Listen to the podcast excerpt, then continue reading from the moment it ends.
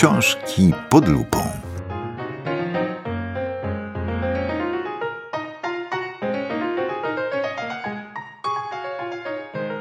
Z Anną Nasiłowską rozmawia Marek Ławrynowicz.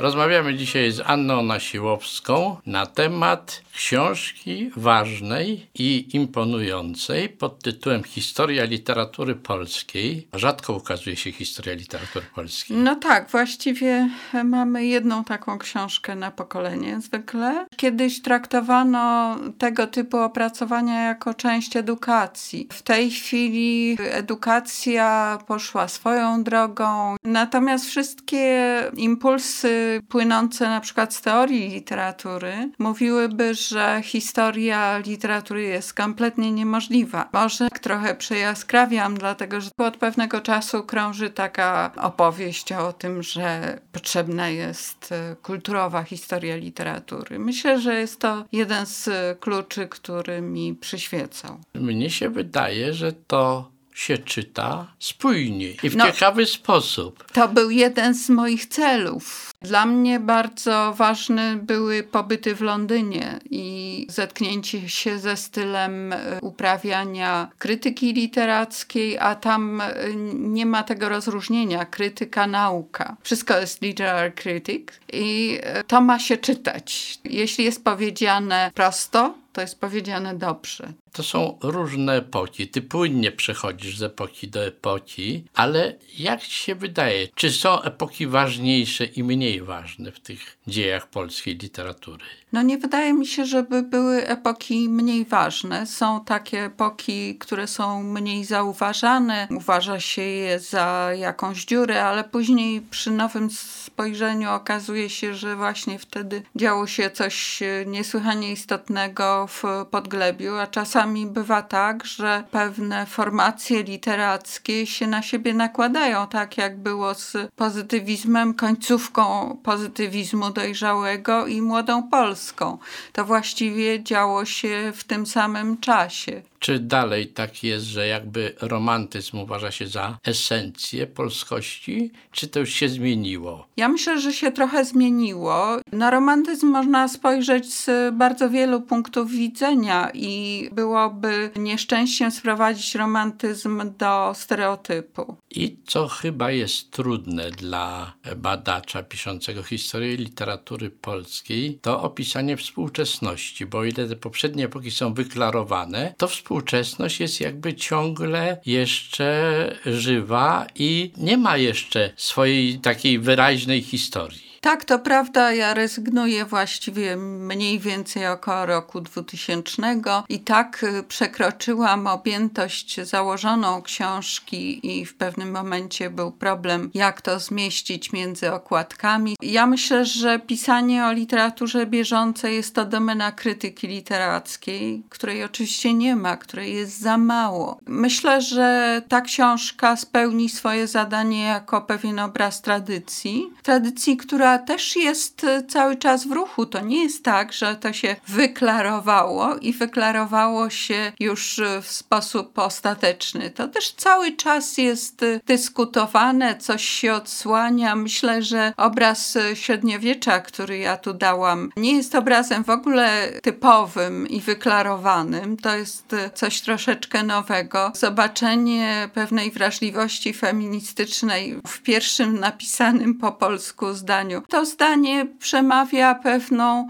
prawdą po prostu. Mężczyzna pomaga kobiecie, która się zmęczyła. Oczywiście ja musiałam tu bardzo pracować nad e, swoją wrażliwością na pewne tematy. Pewnie nie jestem specjalnie dobrą czytelniczką dzieł mesjanistycznych. Ja jestem racjonalistką. Czy Dużo jest takich literackich stereotypów. Tak, bardzo dużo jest tego typu stereotypów. Na przykład Sienkiewicz powtarzane jest do znudzenia, że pisał ku pokrzepieniu serc. E, to jest pewien zabieg retoryczny na zamknięcie trylogii, ale tak jak się głębiej zastanowić nad tym, to można w to wątpić, czy rzeczywiście obraz największego upadku Polski jest pisany ku pokrzepieniu serc. Stereotypem są też zarzuty ciągłe, sprowadzanie sprawy chłopskiej do niechęci warstwy szlacheckiej. W momencie, kiedy Polska straciła państwowość, straciła też możliwość prawnego uregulowania ustrojowego sprawy chłopskiej. Anna Nosiłowska, Historia literatury polskiej. Jeśli Państwo znajdziecie, a szukajcie, to polecamy.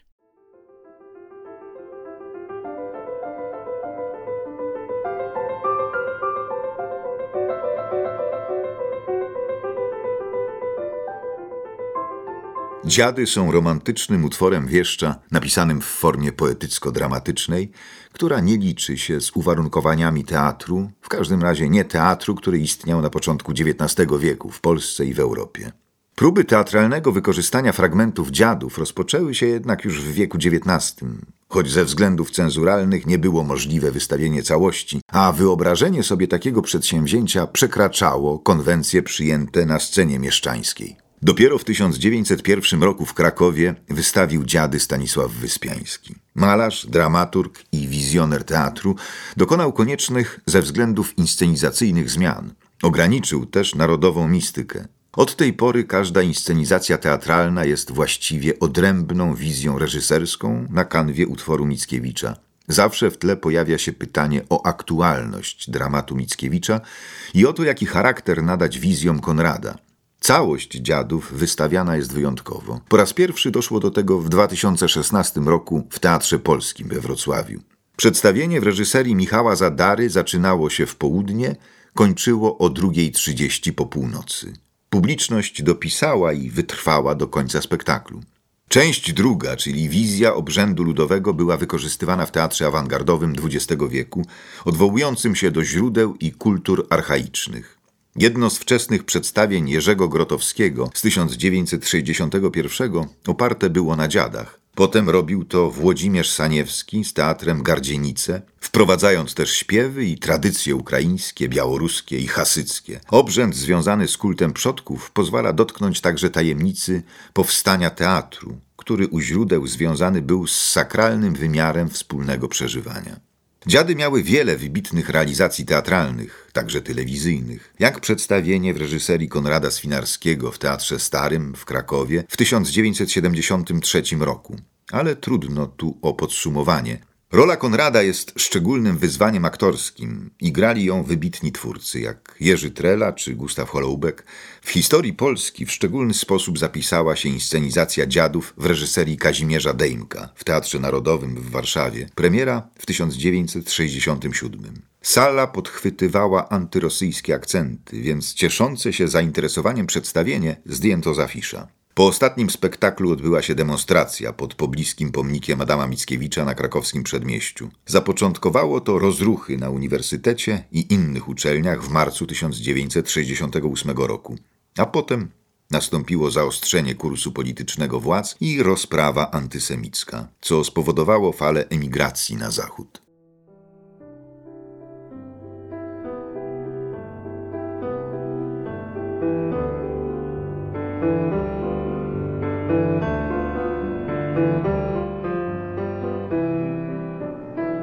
Było to kolejne wydanie książek pod lupą. Realizacja Paweł Pękalski. Teksty literackie czytał Andrzej Ferenc. Opieka redakcyjna Marek Ławrynowicz. W audycji wykorzystano muzykę Erika Satie.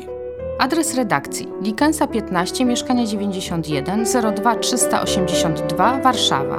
Strona internetowa www.książkipodlupą.pl Adres e-mail redakcja małpa książkipodlupą.pl Audycję nagrano w studiu Made for Music, strona internetowa www.madeformusic.pl. Audycja powstała pod patronatem Ośrodka Kultury Ochoty w Warszawie. Do usłyszenia.